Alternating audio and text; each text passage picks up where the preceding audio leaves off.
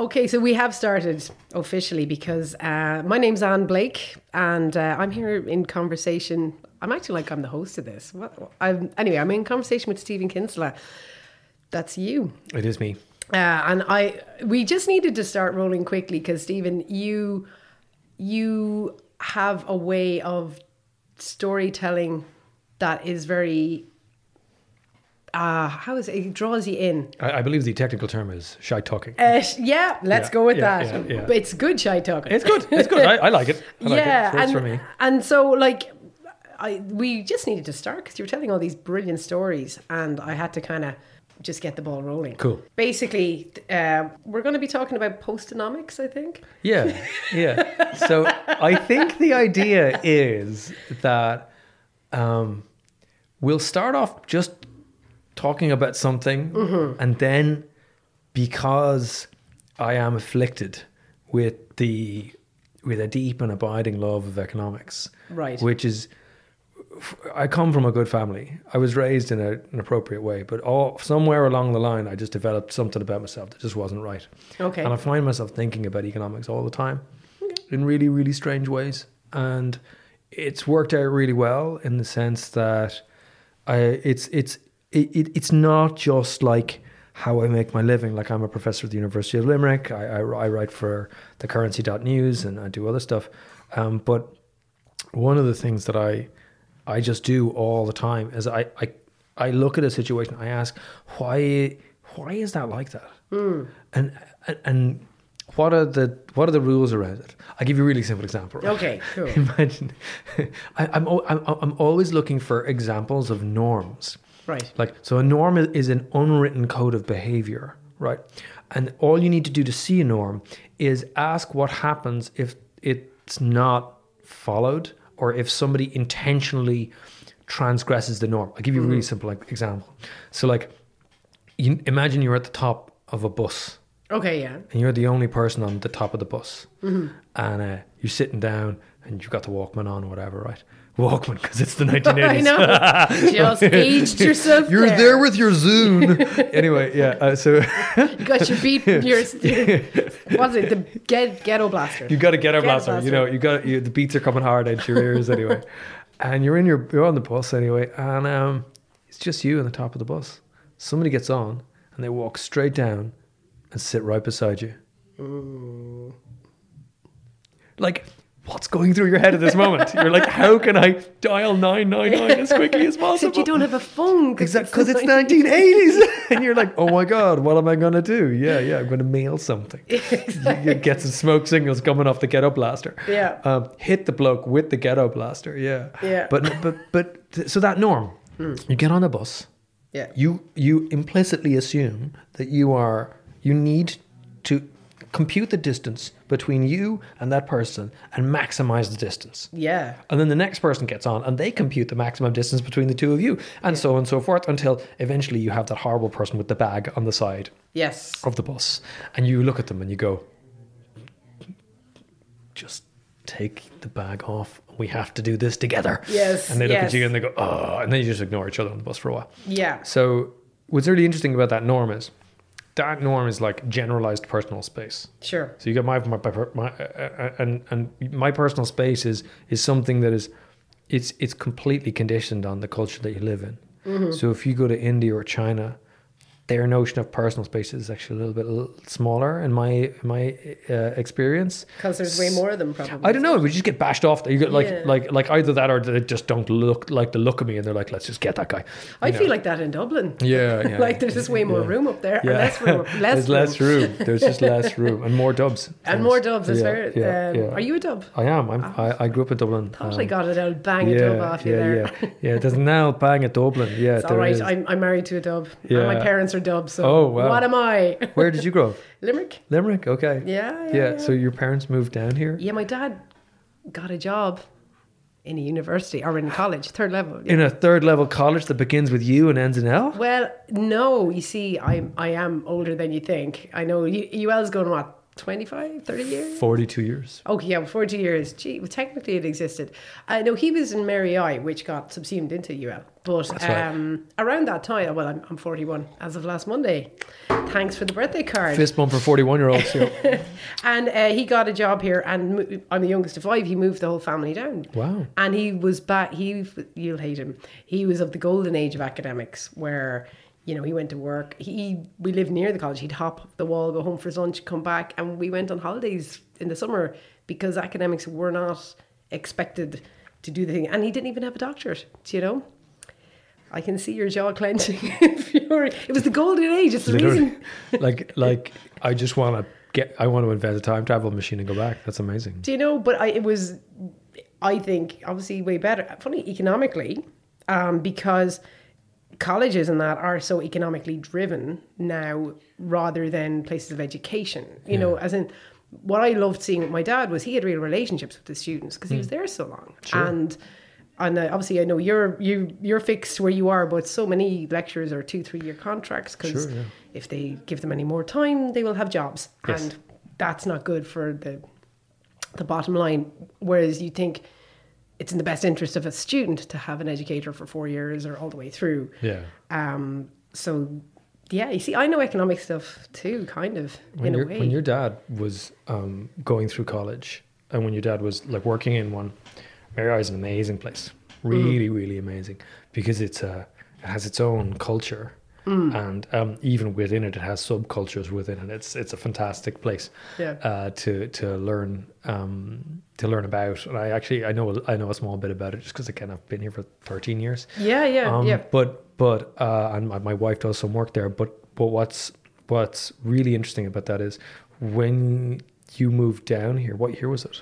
It was 19, I, I was born 78. I think they moved in 77. Okay, wow. So when when you came here, um, less than about six percent of all the people who did the leaving cert went to college, Oh my God. and now it's like closer to sixty percent.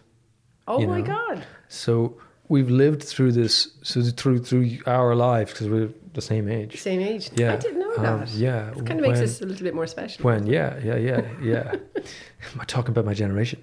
When um Boom, boom. yeah when uh, uh, when you did that, Mm-hmm. uh, we went from an uh, an era of us basically having, you know, uh, a third level education existing pretty much to replicate the professional classes. So doctors, lawyers, accountants, and maybe not even accountants. Accountants were actually in the seventies and eighties. Accountants were were uh, they were professionals, but they went through a um, through an in an in um, firm training program. So they didn't really even go to college, you know. So really, it was for the professions and uh, for the upper classes because it wasn't free, right? Right. Now you could get a grant and there were scholarships and stuff, and they were pretty considerable, but very few people actually went to college.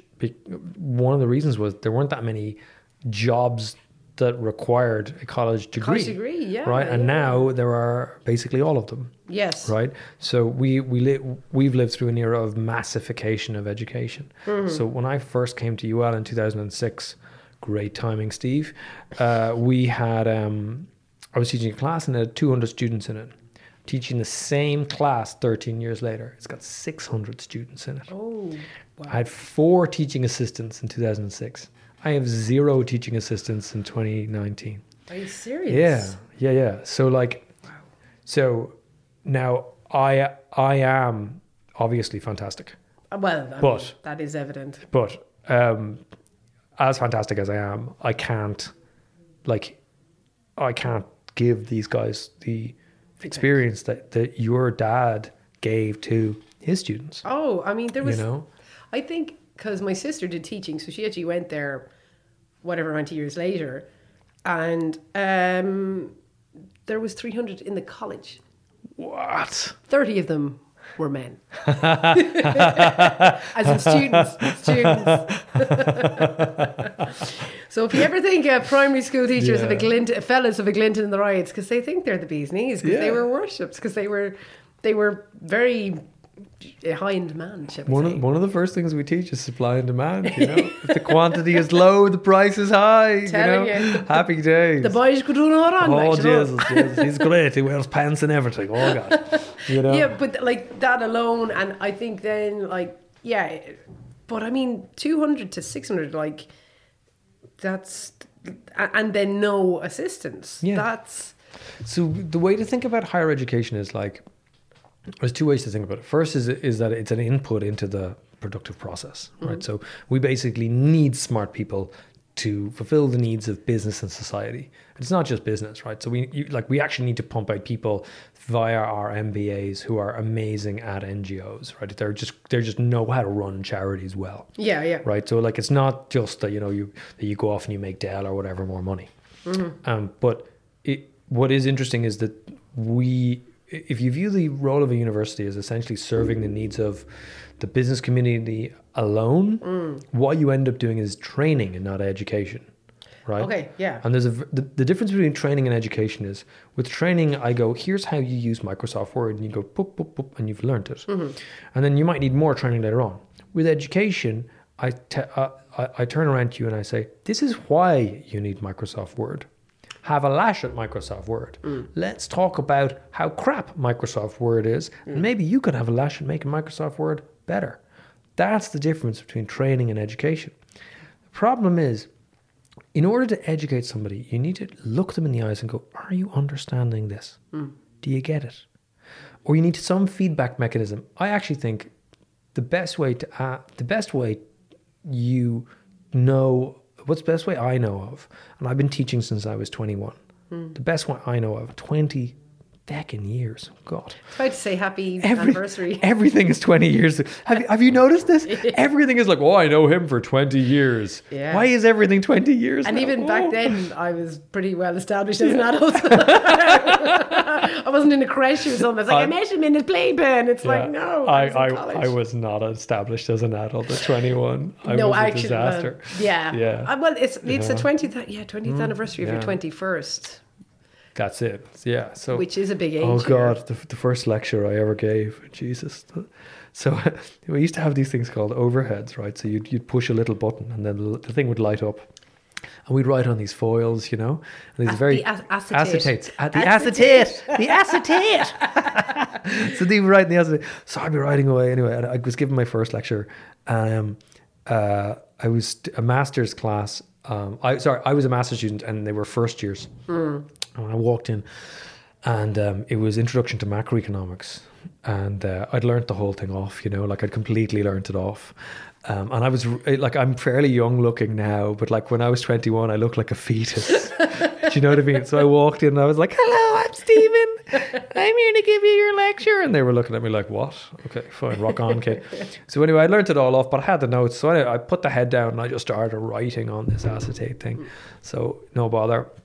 And I get to the end uh, of the of the thing, and I'm just about to turn over the acetate to get a, to get a new one when I realized that I was so nervous. I hadn't put the acetate on, and I'd written directly onto the glass. Oh my ah. god! and it was, I think the worst moment was not when I realized, but when they realized that I'd realized.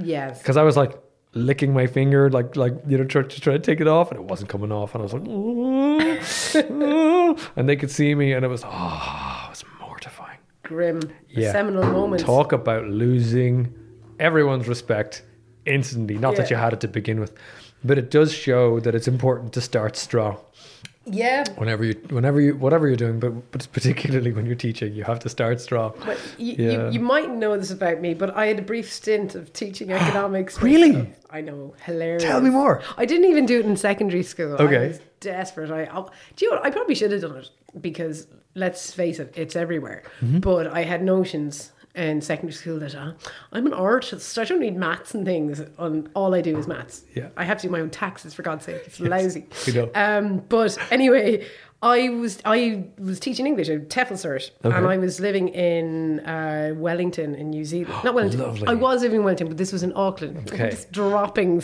uh, cities on the other side of the world here.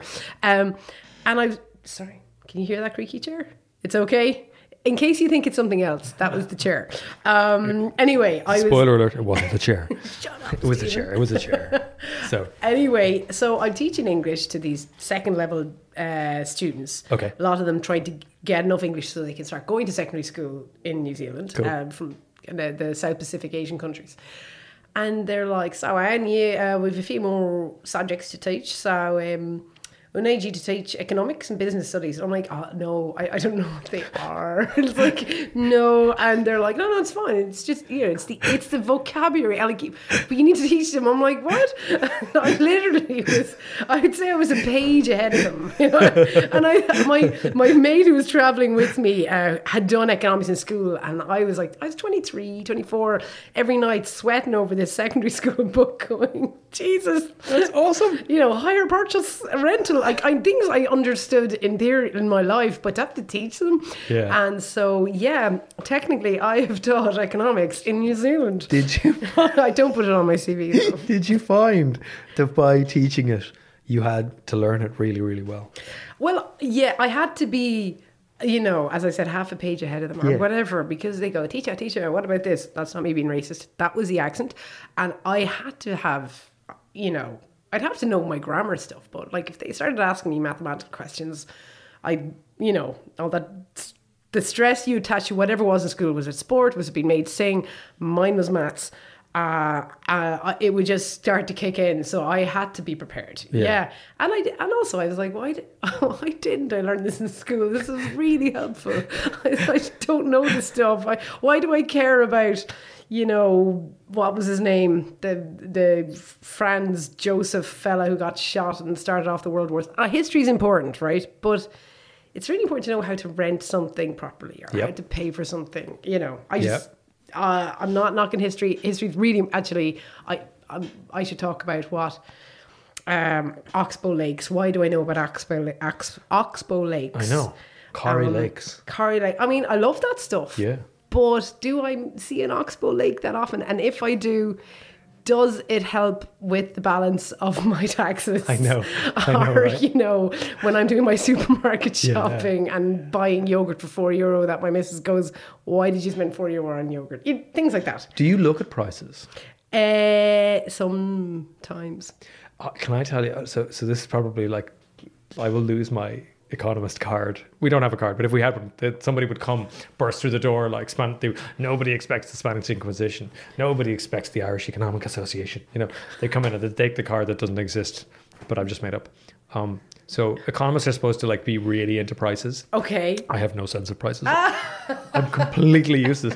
I completely useless. I come home from the shops because because I, I work right beside a big shopping center. All the shops. So I, I just go to Lidl and I do the, the shopping for the family because it makes sense. Yeah. So I'm there and I, I always come back with random crap, you know, like, oh, look, I brought another, some, I've got a Ski screwdriver ski and a sombrero and ski pants. this is amazing. I've got, I came home with bird food. I came home with a bucket load of bird food this week. And I was like, I guess it's good that we feed the birds, but okay. And I'm like, but it was on sale. And I'm, and I'm, and she's like,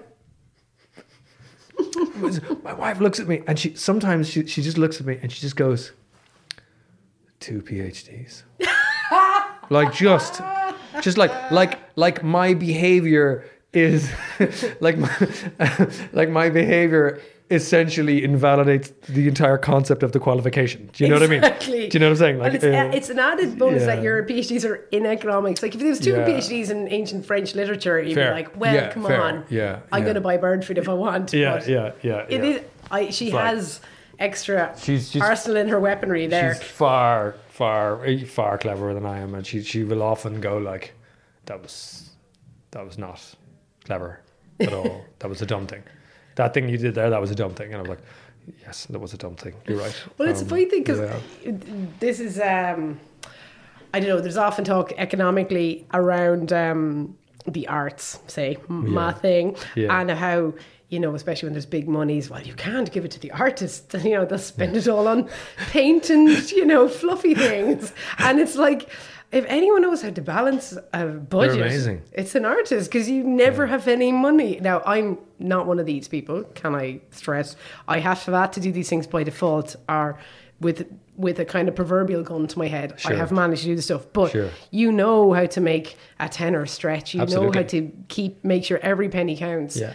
Um, so I always find it funny when it's like, don't give the money to the artists. It's like, no, they will know how to spend it. Yeah, and, yeah. and there'll be money left over because we're cheap. You Yeah. know, we'll go up to deals and get the buy the entire set in the toy section. yeah, I can remember I had the. Um, so I was giving a talk to the Labour Party up in Galway one one time when they were in government, and Joan Burton was the minister for social protection, and I said, "You do realise that you're the real minister for the arts," and she kind of laughed, and then she went. Oh yeah, actually no, that's probably true because most artists, uh, you know, the state supports them through this system that like it's designed not to support them that way. And uh, I, one of the things we we, we we we did this thing called the intelligence unit, um, p- preparing for the city of culture.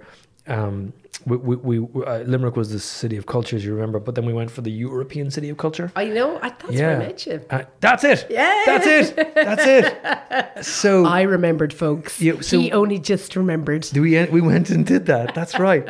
So I'd I'd like completely. Anyway, so so so we had to do this research project to basically inform the uh, culture bid, which Limerick en- en- ended up not winning, and. Um, uh, I'm still, I'm actually still a little upset about that. Uh, I'll if come you back see to what's that. happening up the road, I don't know. Is it, was it a bullet dodge? Anyway, go, go on. But but but but um we we uh we did this thing where we, we started asking ourselves, okay, look, we spend like eleven billion on social protection.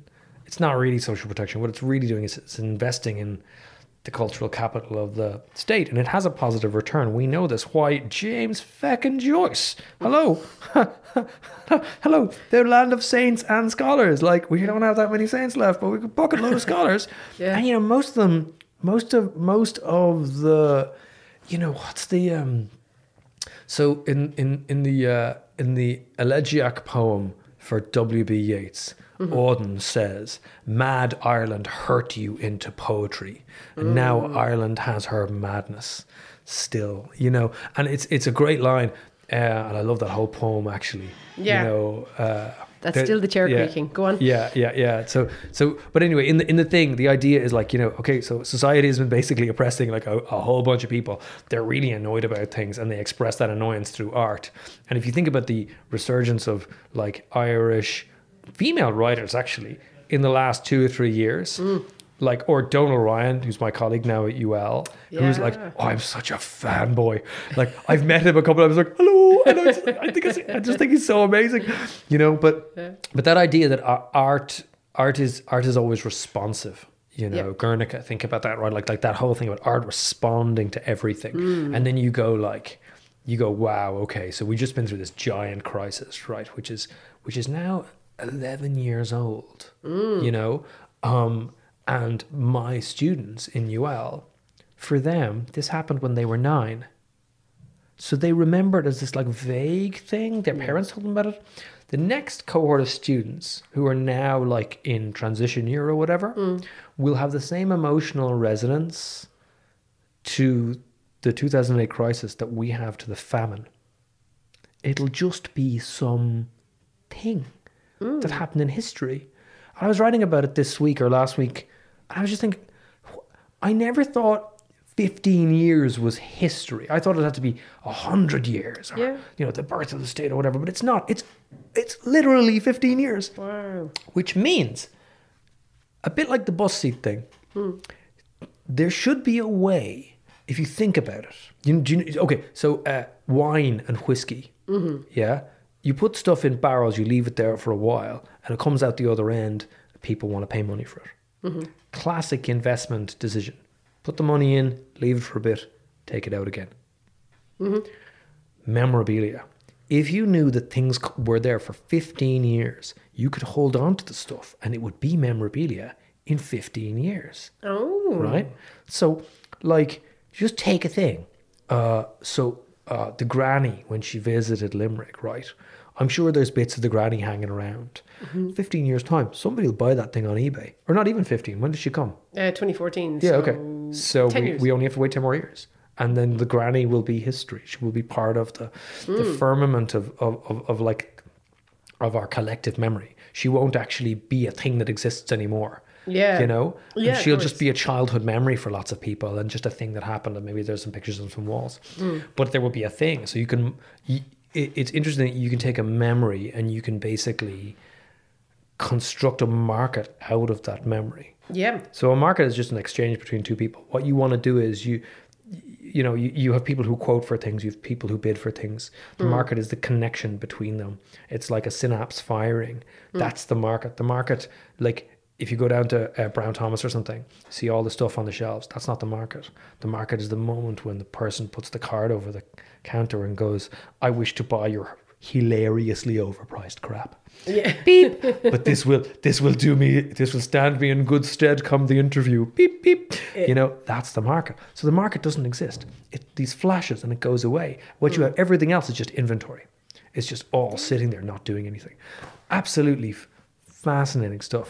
Um. I have no idea if this is answering any of your Gold. question. It, no, I just it think is- it's great. It, it is gold. Um, no, because there was there was something actually we were trying. It's I think my role here is is you know kind of trying to hang on to the gold. Yeah. And uh, the gold was happening before we uh, before Kean hit record. Um, and you were Damn you, Kean. Yeah, Kean. it- well, yeah, Kean. Yeah, why, Kean. Why didn't you just, you know, preempt that? Anyway, uh, you were talking about being a night porter in um, the Morrison Hotel, oh yeah. and this was fun. I yeah, like this. this is a real weird story. So, so It's okay to name drop because he had a lowly job, so and that's goes. okay. Oh, it was a great job. Yeah. It's actually how I met my wife. Um, Oh. So uh, let's trade stories. Okay. I, I want to know how you met your wife. How I met my wife. I've written a play about it, but yeah. Well, then let's not give away the plot. but I want, I want the, I want the, the, the summary. Yes. Um, okay. so I talk about so okay. So this happened in um, the year 2000. Uh, if you've got a pulp song playing in your head now, you're welcome. So uh, So this is technically history now because it's more than 50 I was just about ago. to say that. So ah. like this is clearly history. Just on this, we're Personal getting in sync, Stephen. But what's interesting about this is this is a moment just before Napster. Napster came out in, I think it was July of 2000, and this was October. So the bomb had gone off, but the shockwave hadn't hit these people. And this was the actual peak of the recording industry. This was their big celebratory moment. The MTV Music Awards were happening in Dublin. It was, you know, the Celtic Tiger, Resurgent, all that. Famous people everywhere. And uh, I was working in a place called the Morrison Hotel um, as a night porter. So uh, I was I was studying, excuse me, to um, I was studying to be something I didn't know what uh, at the time, uh, and um, I was really like a professional porter who was doing a part time degree. I like it. I that's why, by the way, I never asked my students for attendance or anything because I was never at any of my lectures. I was that guy. At the end, people were coming up like you know at the at the exam. Yeah, yeah. And you come up and they're like, "Who's that fucking guy?" That was me. So I because I was working all the time, I was I was enjoying myself. So anyway, we're we're at this really weird moment in history, which we didn't know at the time, of course, Hmm. which was that this was all over. These were dinosaurs, and the meteorite was on route through the atmosphere, like. Yeah. And um, we were having a great time, of course, because we were just star spotting all the time. So this strange moment happened when there are stars and there are stars and there are stars. Uh, do you remember the logarithmic function, Uh, I don't. uh, like the Richter scale? Oh yeah, okay. You know, one, two, three, four, five, but it's Yeah. ten times worse. The size of the earthquake, if it, from a, a force five to a force six, it's ten times worse. Okay. Yes. Yes. So okay. there's a there's a, a, a logarithmic or a Richter scale Mm-hmm. for stars. Oh yes. So celebrity goes up in. I'm sure like the difference between a C-list star and a B-list star Yeah, is yeah, a yeah. tenfold expansion. yeah. And so what happened was there were stars in the Morrison Hotel all the time mm. because that's what the place was there to do. Yeah. But there was this logarithmic expansion of stardom in the place. And kind of no one, none of us knew what to do except to be maximally Irish. So people came in, like you know, these sort of people came in, and they're like, oh, "Hello, uh, you know, I'm, I'm, I'm Whitney Houston." People go, "How are you?" Do you know what I mean? And she was like, "Oh, you know, because of course, because of course, we're fulfilling all of her stereotypical assumptions about us, right?" And it was actually kind of awesome. and, and and she was lovely. So she brought her daughter and uh, she she was sadly passed away, and she uh, also brought her uh, husband, this this lad called Bobby Brown, I Who- know who he is. who was a wanker. Yeah, sadly not passed away. Do you know? Do you know like like the the number one rule for like all ca- all character assessment should be how do you treat the staff? yes. Right. That's it. Like, it, you know, the way, if, if you were, so I've got a daughter, she's eight, and I've got a, uh, or, or my son is 13, my other son's 11. And all of them, I'm like, just see how people are with people who are there to serve them. The minute you have any sniff that there's something wrong, you just back away. Because it's a beautiful test. It's a beautiful test because it, it requires no contact. You know, you don't have to wait to see how they're drunk or give them a pet to play with, and you know, in case they just snap Fido's neck or whatever, right? You like you just know. So anyway, he came in, Bobby Brown, this lad. He comes into the the hotel. He's like, "Give me a fucking Guinness," you know. And oh, my brother was actually working there, and he pours him a Guinness. And as everybody who's listening to this knows, you do not pour a Guinness in one go. Nope. You pour two thirds, leave it sit, you top it up. Peter pours the the, the thing to the top, to the to, to the two thirds line, whatever, leaves it. Your man goes to grab it, and Peter just goes and takes it, not in a give that back to me way, but like, no, no, no, you're do- you're not doing this. Yeah. Yeah. And uh, and he grabs it up and goes, "Fuck you, man! Uh, Fill up my Guinness, fuck you!" You know. So Peter's like, "Well, relax." And this giant man, like, we're so in the room that we're in now, there's a door, and it's a blue door, and this guy was literally wider than the door. He was enormous, Jesus. linebacker dude, shoulders like a fridge, two fridges strapped to him, massive. He comes over, and goes, "What's the problem?" And we're like, "Uh." Guinness. it's a tiny little Irish man going, "How are you?" You know, and it's yeah. Anyway, so he um, yeah. So eventually that's all sorted out, and then so Peter gets off. He goes, "No, look." He pours it up, gives it to your man. It's all on expenses. Obviously, it's on the record company. So your man just takes it, and then he just walks over to this bunch of like in music industry Lachico guys who are all hmm. laughing at the exchange. And then he just looks at Peter, and I was there because I was actually stocking up. Yeah. And he takes the Guinness and he looks and goes, Hey man. And he drops the Guinness, Oh. explodes on the ground. And he goes, Clean that shit up. So me and Peter look at each other like, ha, like there's a good, there's a good second where we go, Will we just lose the job? but we didn't. We went over, cleaned it up. Now, at, as we were doing that, like there's this glass everywhere, So- and and uh, oh, and the floor is this. It's this gorgeous, dark, dark, dark black wood.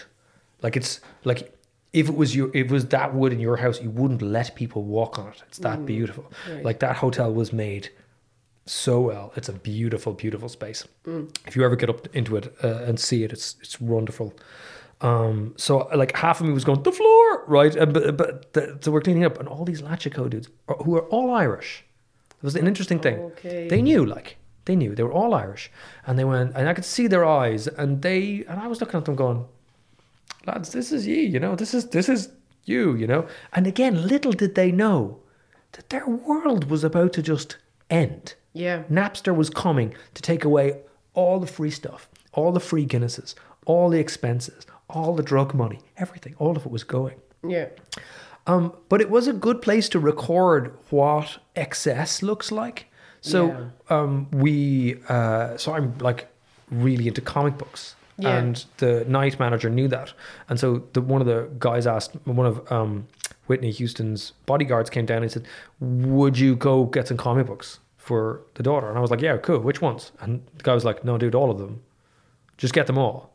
And I was like, "You want me to get all this week's comics?" He's like, yeah, or two weeks. Doesn't matter. Just go to the shop and get. So I went, walked over uh, uh, to a shop called Forbidden Planet. Oh, yes. uh, which was on Dawson Street at the time. It's it's now moved. And um, anyway, down I rocked and uh, spoke to lads, and they were like, "You want all the comics?" I was like, "I I, I do." really? Who for? Whitney Houston's daughter. Fuck off. I was like, no, no, really. You could just give me that. So I walked back with this big thing, like, you know, not going to lie, scanned a few myself. Yes, And then uh, went in and um, and she was just really nice. She was like, thank you very much. And it was cool. And off I went. And then about two hours later, we got this call that said, uh, uh, Ballygowan were doing this big promotional thing at the time, Mm. which was like it was the water of Ireland or, Oh yeah. right? It's all this. Water so, is life. Water is life. So Yeah, it's- yeah. it's whatever. But they were they used to sell in these big thick bottles. So we got a call that said, uh, "This isn't a joke. Whitney Houston wants to take a bath in Irish sparkling water." You're joking. So I go, "Are you joking?" And they were like, "That's why we said it wasn't a joke." I said, "Okay, cool, fuck it, we'll go." Um, so the lads in the hotel were like, "Go and fill the bath with sparkling water, Steve." I was like, "Okay." So the the the bath in the in the penthouse of the Morrison, I think is like an eight person jacuzzi. Oh wow. Like it's a it's a it's a unit of a thing. Like so myself and this other fella went up there, and they were they're talking about two liter bottles. Yeah, yeah. Do you know, like it's not like a big, you know. How many so, would that take? Um, so we just went up with like so each crate had twelve bottles. We had two hand crates, so 48, 96. Liters. Did we do ninety six bottles or did we do more So that 96 bottles or liters? bottles? So each one would have been a liter, yeah. So ninety six liters. So that probably wasn't enough. I'd say we probably got another few crates. Charged per bottle, but it's Whitney. So yeah. So we were there doing this. So we got to the point where we were opening these little metal things. Yeah. So our like like just that that place in between our our our thumb and our forefinger was just torn torn by just literally doing this for hours. Anyway, filled it up, and as we're doing it, we're having the yap to the security guard. Um, Whitney's having to lie down. And uh, I was like, oh, where are you going next? He goes, don't know. I was like, okay, you know, how did you get this job? It's just a job. How you been? How long have you been doing this? Three years. I was like, okay, you know. Um, so we did we did that anyway, and she filled up the thing, and uh, then we went off. We thought no more about it because she had to get ready for the for the For the gig. uh, gig. So we went off and did our thing, and um, then we came back, and it, it was so we were off just doing regular porter shite, bringing people their dinners and this kind of stuff, and Their, ba- um, their bath loads of, their of bath loads of and uh, it was it, what was really interesting about it was you got the sense that even though they were all surrounded by people, they were actually quite lonely. Okay. So that was just very it was it was an interesting observation lots of people made. And um so so you just mentioned um before uh before we I think we started recording you mentioned that um uh uh you and Will are just huge Emma Langford fans.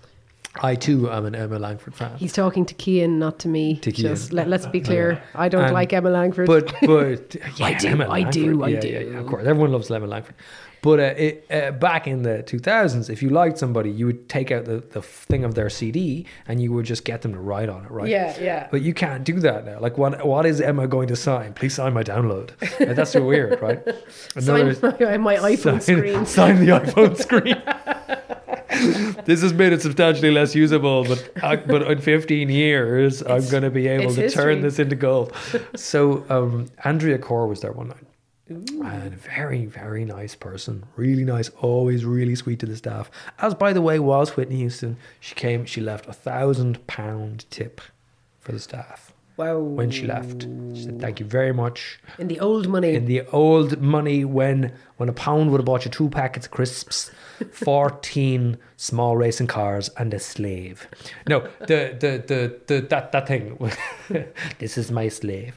No, uh, it was it was really good actually, uh, um, and it sort of made everyone's week. Yeah. And of course, we got to see all these people, and then they were all on TV, so we just saw all these people that were on TV. Yeah. There was a massive party and thing in the lobby afterwards. and you, did you see um, Mariah Carey was there as well? Well, no, she she was in the Clarence Hotel, which is across the river. Oh, the other They side. couldn't be staying in there because only one person could be in the penthouse. You see, so obviously, obviously, Mariah's not going to stay in the other, in the non-penthouse.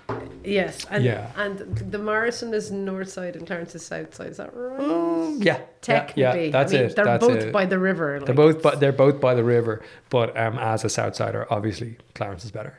You know, just because I must adhere to my racial preferences. It's you know, gas. I, I, Yeah. grew, I grew up with, with Dublin cousins telling me Northsider jokes, and I, I was like, I don't know, I don't care, I don't know what you're Yeah, talking about. yeah. And I married a Northsider, so Blanchardstown. now you have to tell me how you met. How I met? Well, it's funny um, how I met Jenny.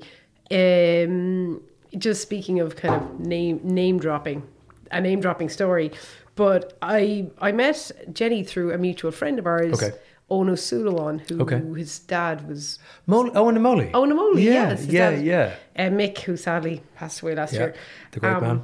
And I was at Owen's wedding a number of years later, Okay. and Steven Spielberg was there. What? Yeah, and it's like when you talk about the you thing, like you know, you meet him. Uh, well, I met, kind of met him per se, and it's just like you're standing there, like I know everything. Like you've informed so much of my life, and I kind of have nothing to say to you because. Uh, you know, like Yeah. every second sentence in my life, oh, like will become. I'll just start, you know, panically referencing movies because Yeah. that's what you do. Yeah, like, of course. "Oh." But that was a, a, a funny moment. And Moley, as you know, was Owen's brother. Yeah, yeah, yeah. He was like, he he said to Jenny, because Jenny had done a reading at the wedding. Uh-huh. Uh, and uh, was I can't believe you got to read for Steven Spielberg. Like, I'm the actor. and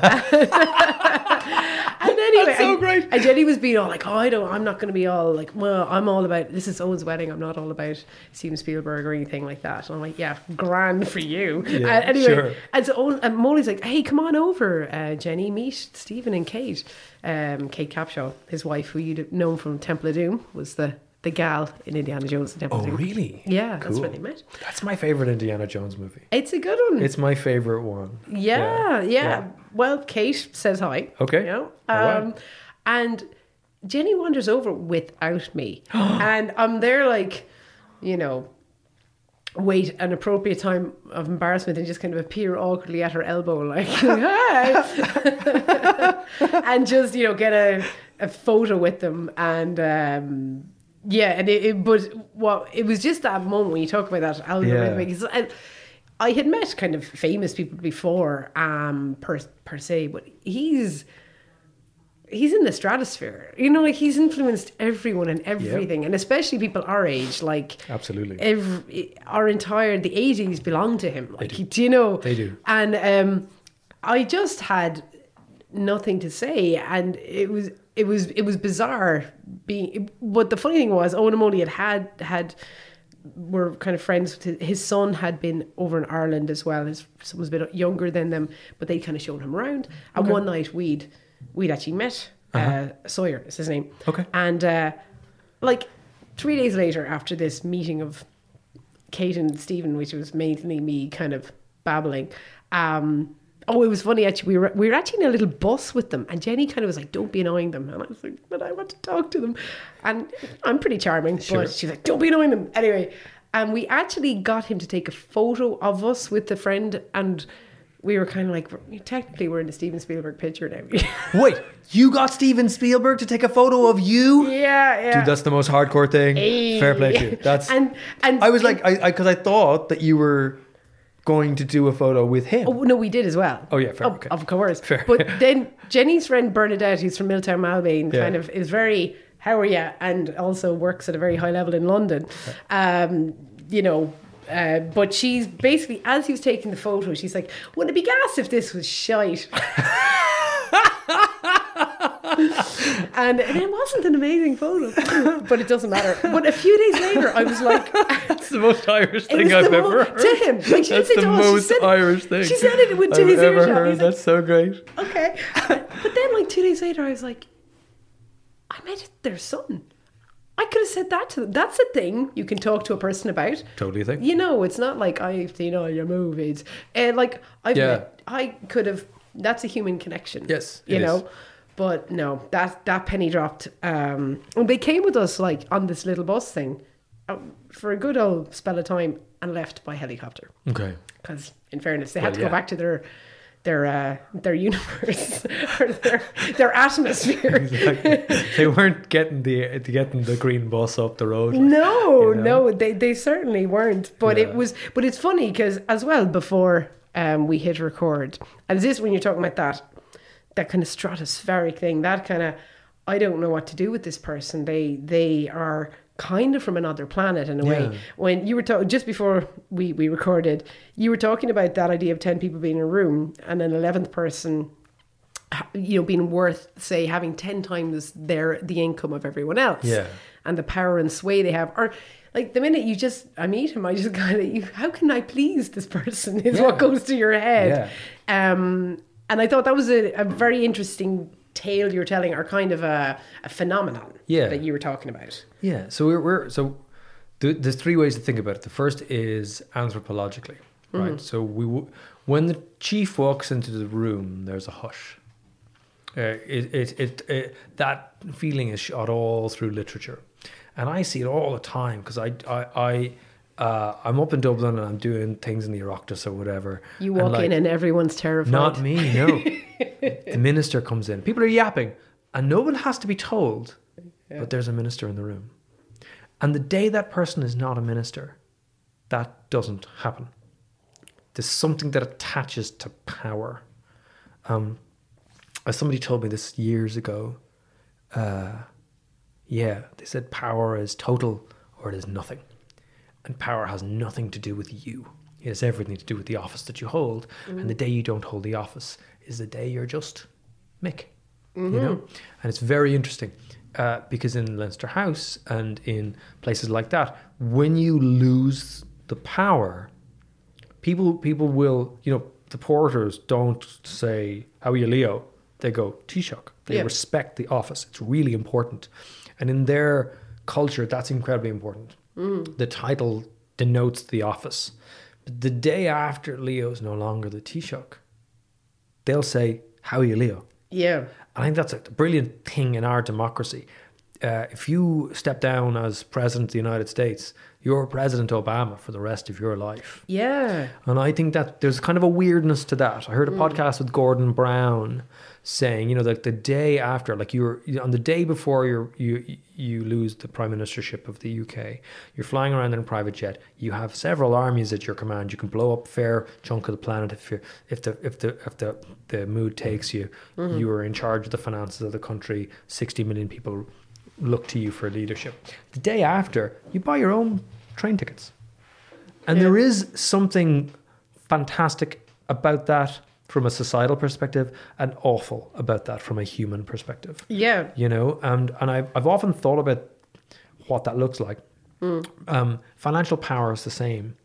Uh, when it is really interesting, actually, uh, somebody who's really wealthy walks into a room, right?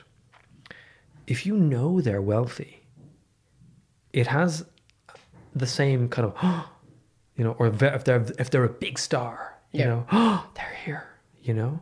But if you don't know that, you're like, oh, there, hmm, how's it going? And it's mm-hmm. really interesting because y- you can see it. You can be in these situations where somebody with a lot of money walks into the room, and only the people who are aware of that fact change their behavior, yes and everyone else is like, just excuse me, get Yeah, out of the way, yeah, you know. and I find that I find that really interesting because it's another beautiful norm, right? Yeah. Which is that anthropologically we're designed as groups to reflect status and Yeah. understand status. Economically, what status gives us is power, and power is control. Power means I want you to do something, you will do the thing, mm-hmm. right? Mm-hmm. Even if you don't want to do the thing. In fact, especially if you don't want to do the thing, the thing will get done. Why? Because I have the power and you do not. yeah You know, I'm sure you've done loads of loads of jobs where somebody goes, "Would you like to clean out the toilets?" you know, and you're like, "Well, no. In fact, if you is it an option exactly. Do I get a choice here? I think I don't. You know, um, would you like to fill Whitney Houston's bath with sparkling water? No, I really would not. Actually, that one, yeah, no, I'm going to do that one for the crack. Because 21 years later, good- it'll be a story on a podcast, which uh, uh, on a format which hasn't been invented yet. Hey, actually, Yes. my mom always says that. Would you like to clear the table? Like, yeah, that'd be smart. No, Yeah, and exactly. then That- and then she goes, "Get fucking devil!" You're like, "Yes, mum. yes, mum. I'm 41 years old, but I'm totally doing what you say, mum." Ah! You know. Yeah. But the third way to think about this kind of thing, so the ima- uh, uh, the way to imagine it is there's 10 people, all with equal wealth. Each of them has a tenner, and then there's, then in into the room walks somebody with a thousand. Right. So everyone else has a tenner, and one person has a thousand. Each of the other people will look to the rich person and say, "Can you help me do my thing?" Right. Yeah. Where my thing is like, I wish to make a school for the orphans, or I wish to have a hospital, or I wish to, I wish you to help me do this thing, you know, Yeah. um, you know, build a university, do whatever. And it's what's really interesting about that is, is is not the fact that their money gives them the power to do these things. It's a good thing.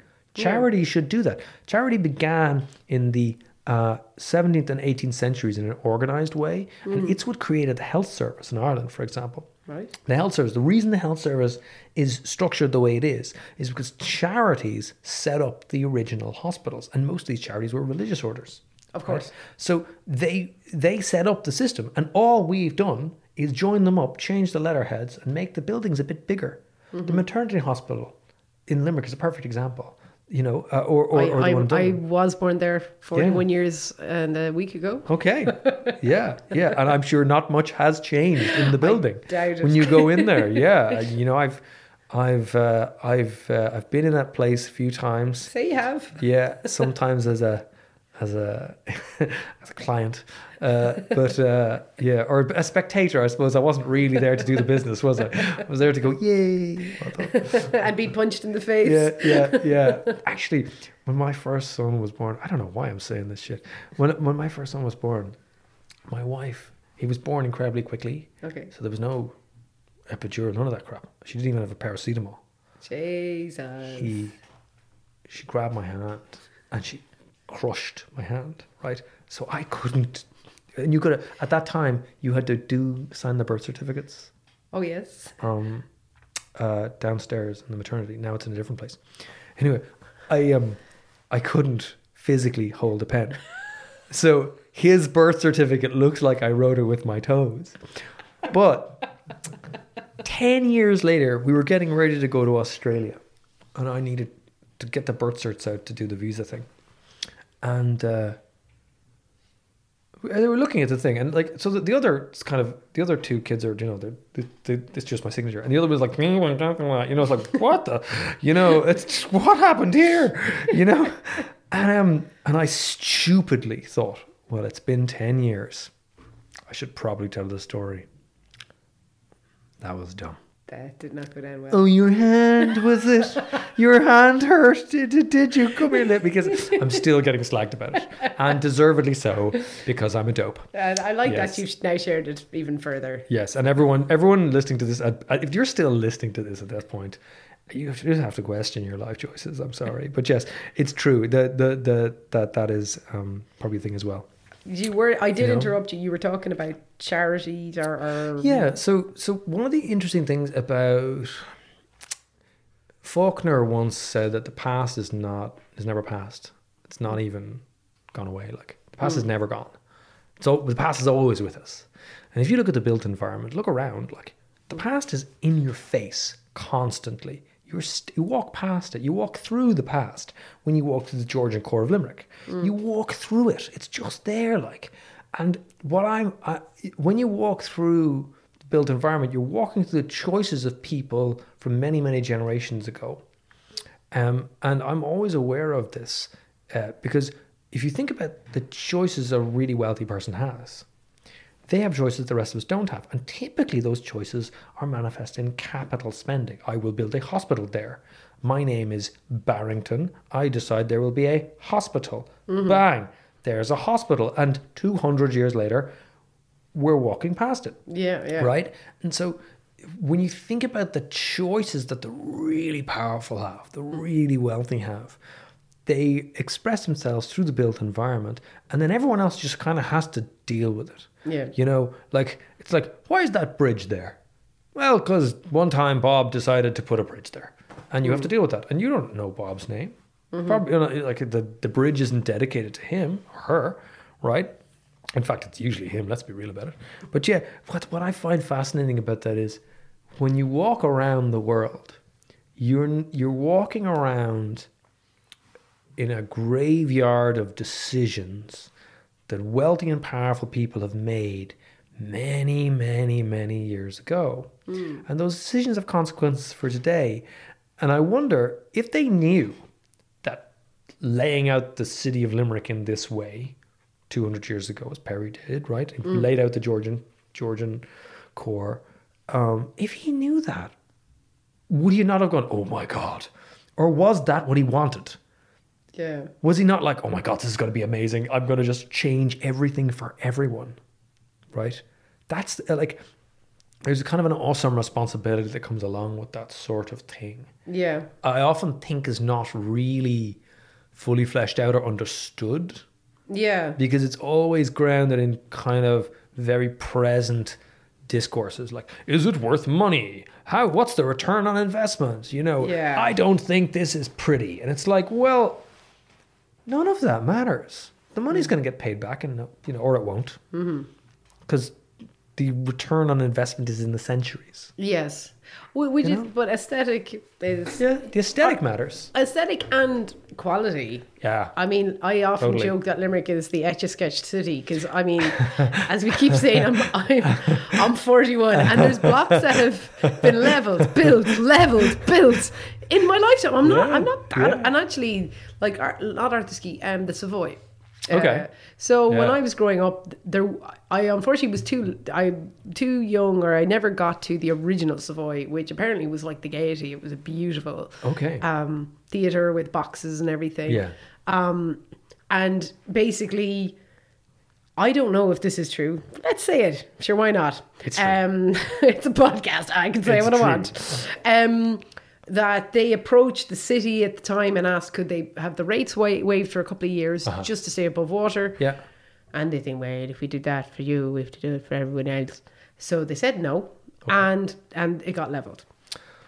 And so in 1991, uh, it, I, it it it got built on uh, and opened, and there was apartments and a and a six screen cinema okay and a bowling alley above the cinema a bowling alley above a cinema above the screen. So you'd be watching the movie and you'd be hearing There's a bowling alley above a cinema above the cinema. So went- like so so cinema was first floor and bowling alley was second That is floor. the dumbest thing I've ever heard. And then Who night nightclubs. Oh well, well, well. Who knows? And the bowling alley was on at the same time as the cinema. Oh yeah, yeah, yeah, yeah. Not such a problem in the evening showings, but Oh, certainly yeah. if you went to, I was what 12, 13, and Sure. you go to the Saturday afternoon showings, Yeah, whatever. yeah, yeah, of course. And um, and then there were nightclubs and things on the top floor, and Termites was there for a while. Iconic Limerick, Limerick uh, disco, disco. Lads Disco. My, lads, my age. Disco. Club, club that plays cool music. Um, anyway, Scooter. yeah. Cut to 2004, maybe? Yeah. 13 years later. Okay. So I was 13 when it opened. Uh-huh.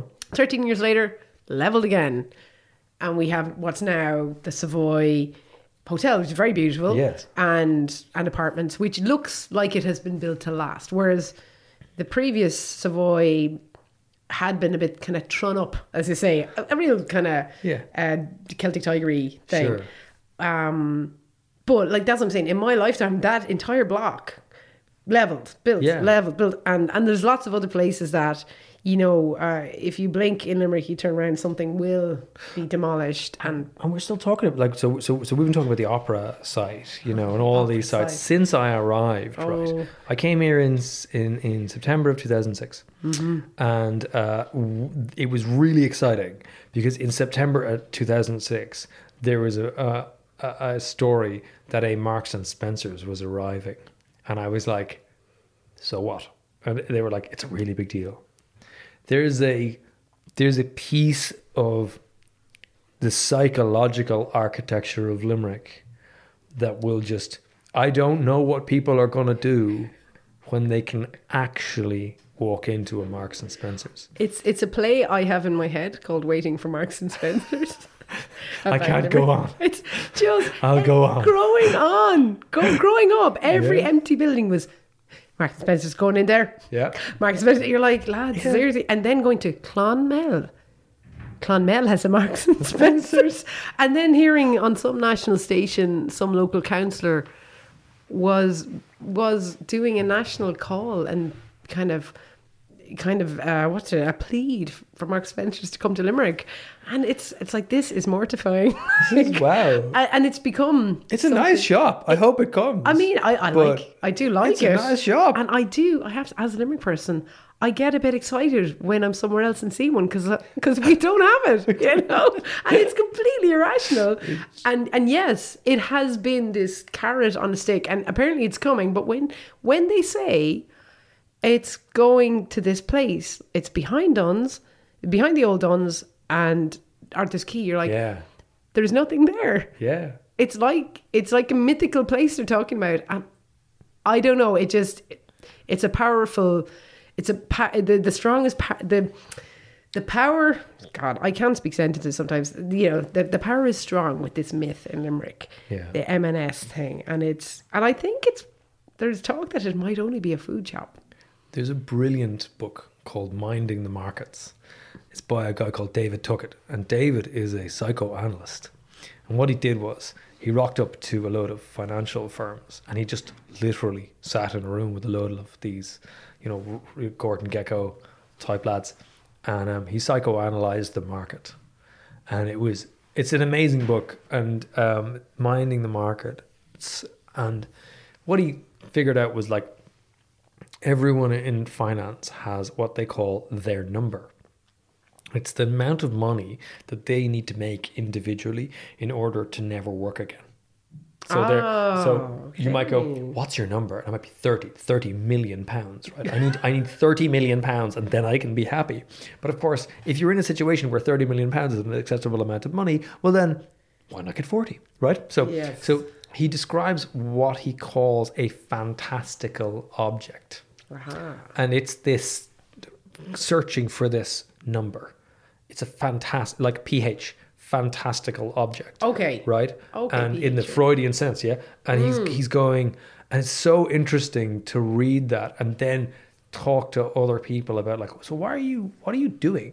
And you realize most people have a fantastical object in Yeah. their their world. You know, if, if you're in sales, you've got to hit a number. Yeah. If you're if you're in journalism, you know you you've got to you know eat from a can every day. You know, I wish I wished I wished yes, uh, you know, every day we have meat once a week. You know, it's awesome journalism, but um, yeah, it, it, it it's it, it is really in academia you want to have a professorship, right? Mm-hmm. Everyone has a fantastical object, and then the problem is like a dog chasing a car. When you get it, mm. it is not what you want. no It's never what you want. Mm-hmm. Aristotle wrote about this. He's like, what happens if I actually do the thing I've always wanted? Yes. And it turns out to be just another thing. Mm-hmm. We, we find this out on birthdays. Somebody asks you, how do you feel? And you go, feel the same. yeah You've attached some fantastical, you know, you're 41 now, you're 40. So people say, oh, you're turning 40.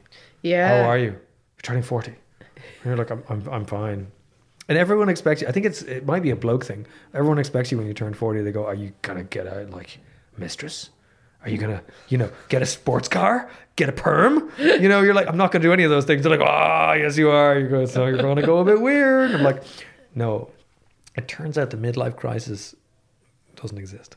oh really Yeah, the midlife crisis didn't exist before 1962. oh Yeah, psycho a psychotherapist uh, in the U.S. was documenting why so many middle-aged men were coming to him with problems, and he wrote up this beautiful case, um, the case of the middle-age crisis. Okay. And um, before that, there was no such thing. You just got old and died.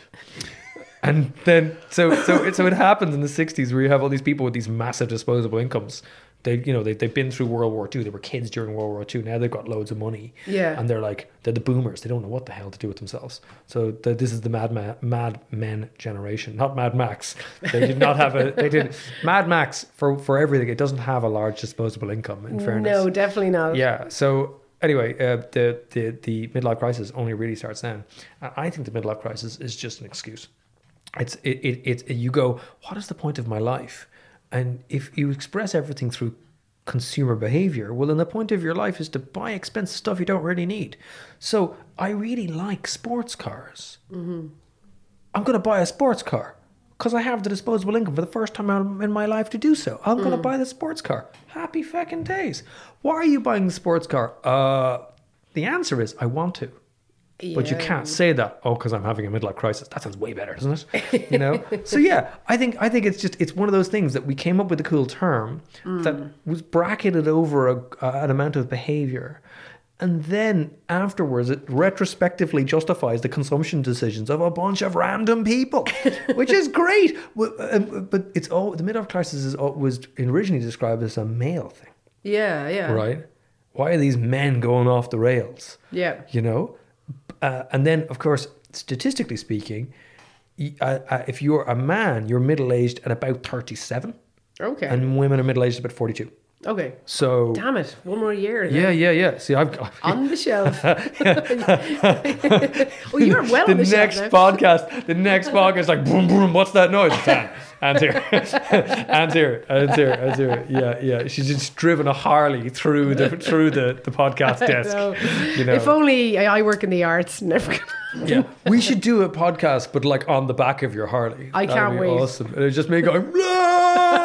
Screaming for your life. this is what a middle-aged economist sounds like at forty miles an hour. Ah! yeah, yeah, but which but cool. and it's but and then I suppose in a way as well uh, on a consumer front. I mean, women are you know kind of younger women for those kind of men would would be status and would be kind of making you like they wouldn't the idea of a mistress even it's it's kind of almost collecting something rather uh, dare I say objectifying It you know is. it's like I have this person rather than I fall in love with this person. I just have to be with them, and Yeah. they're younger. You know, it's Yeah. about I'm still a ride, or I'm still, you know, Still, that still, word still, still, still. Yeah. It is. It is actually. It's it's funny because I I've I've heard this. This is kind of not really to do with anything, but that men over a certain age I suppose what's kind of called the dad dance. There's something that happens to the way they dance that just stops attracting younger women. that it's kind of a way of protecting the family unit. I don't know where I heard this, but it's gas. I think I look around at weddings and I'm like, yeah, that's probably true. Um, of just this kind of guys who kind of moved real kind of sexy in their 20s and 30s. Suddenly there's this kind of stuck movement that, you know, no, that's not sending out the signal that that would they were sending out a few years ago. Yeah. I don't know if you ever heard this, but it's No. kind of like the the the dad dance family protection phenomenon. I don't I don't What, know. what like, but like, like you, you're literally going to set up a force field of unsexiness. Young sexiness. So the young like, ones They're like, like, oh my god, look at his his barely the bare motion of his tiny little, very very tight flexored hips. You know, like Something to do with the he- elbows, I Something think. to do with the elbows. You know, why is he still wearing a jumper even though he's rolled up his sleeves? It's really strange. It's, you know, it's, it Yeah. is a funny thing. Uh, I, I don't, as I said, I don't know where I heard that, Yeah. but I thought I thought it was gas. Um, but that suddenly twenty-two year olds will go, "Oh, hang on, Yeah. that isn't uh, a hot possibility. That he probably has kids that he should be minding, or a wife he should be, you know." Yeah. I don't know. It sounds very fa- fantastical in a in a ph way. Yeah, I mean, actually, so you see it in um, textbooks all the time. You see the when you open a textbook and it describes like the family, Yeah. right? And even now, when I say the family, you're listening to this right on the podcast. In your mind, a diagram has appeared in your head, and chances are very, very strong you're seeing a man, a woman, and three kids. And what's what's interesting about that is not the fact that there's a man and a woman. The interesting thing about that is there's two boys and a girl in all these pictures. So Yeah. just have a look. I mean, you'll see it, and you'll be like, "Oh wow, why is that?" And the answer is there was a there's a, a bunch of books called the Richard Scarry books mm-hmm. in the 50s and 60s, and they were basically books about how to be American. They were expressed through animals. So, like, you had a dog that was a, a fireman, and you had a cat that was a doctor, and all this kind of stuff, right? But they basically went, these are the structures of society, and you should, like, realize these things. Mm. The Richard Scarry books are awesome because they're beautifully illustrated, and they're one of the things that you should. I, I am very interested in that because representational art, especially for kids, it it gives them the structure Yeah. of society in a Yeah. way that like people going you should be good all the time just doesn't you know um and people uh, and we are we are absorbed by or we absorb we are not absorbed by we absorb so much through not just the image but the structure and the meaning that's conveyed within the image Yeah. you know and it's uh, and, and then when we come to write the textbooks and we we just put in you know you're writing a textbook and you're, you're not the artist. So you go diagram of ch- of family and then the artist goes oh shit i'm on a deadline. Mm. Goes onto images.google.com and types in diagram of family and sure, sure enough they find a white man and a white woman and two kids and the whole thing just reproduces itself into the next year's textbook right? Yeah, yeah. and it's the same thing. It's that kind of the reproduction of the structure of society it happens on so many levels. Yeah. you know and uh, what i'm always interested in and this is why i love thinking about this stuff is imagine so these these things are they're all evolutionary processes. Yeah. which means the really really stupid ones they don't last. Yeah. you know really stupid things uh they just people just go do i need to be, obey that really? No. I'm going to keep going. You know? Or uh, people go yeah yeah yeah i'm totally doing that thing but they don't do it they Yeah. just ignore it and then it just everyone kind of forgets about it just kind of goes away and Yeah. then sometimes the structure changes and it's really interesting because if you're able to explain the structural change you should be able to explain why it stayed the same i'll give you an example hmm. the smoking ban I was about to say the smoking ban. right? It's the largest structural change, the, like for the average person, right? And I worked in pubs. I was working in bars when I was 12. Yeah. Like from all the way from 12 to 24, right? Bars, restaurants, nightclubs, and undertakers one time. But anyway, yeah, the, the whole, the whole, yeah, no, it's, And Undertaker. we don't have time. We, I I would go off into some feckin' Yeah. tangent and it'll just be a disaster. Well, So- save save the gold. Save the gold. anyway, um, remind me for the next. I must tell you about a story about being a hospital porter. Hospital. I'm, I'm going to take note here. Remind me. Would they, this Um, pub, you know the way pubs and undertakers are often the same thing. Yeah. Should they just call themselves like fundertakers? Or, oh, that no. I, I, that was meant to be out fun, but it just sounds like they're taking money. So Yeah, that's ba- true. back to your story. It's better. I I um I love there's there's a, a brilliant podcast that they call the Irish History Podcast. Oh, it's great. Yeah. and, and Fin Dwyer. And in the uh, and I got onto that podcast because he, he was interviewed by Blindboy Boatclub. yes. Yeah. Um, and he did an amazing podcast. But he has a, a, a an episode called The American Wake, okay. and it's all about how what what when you had to move Yeah. and go to America, you basically were uh, your parents were never going to see you again.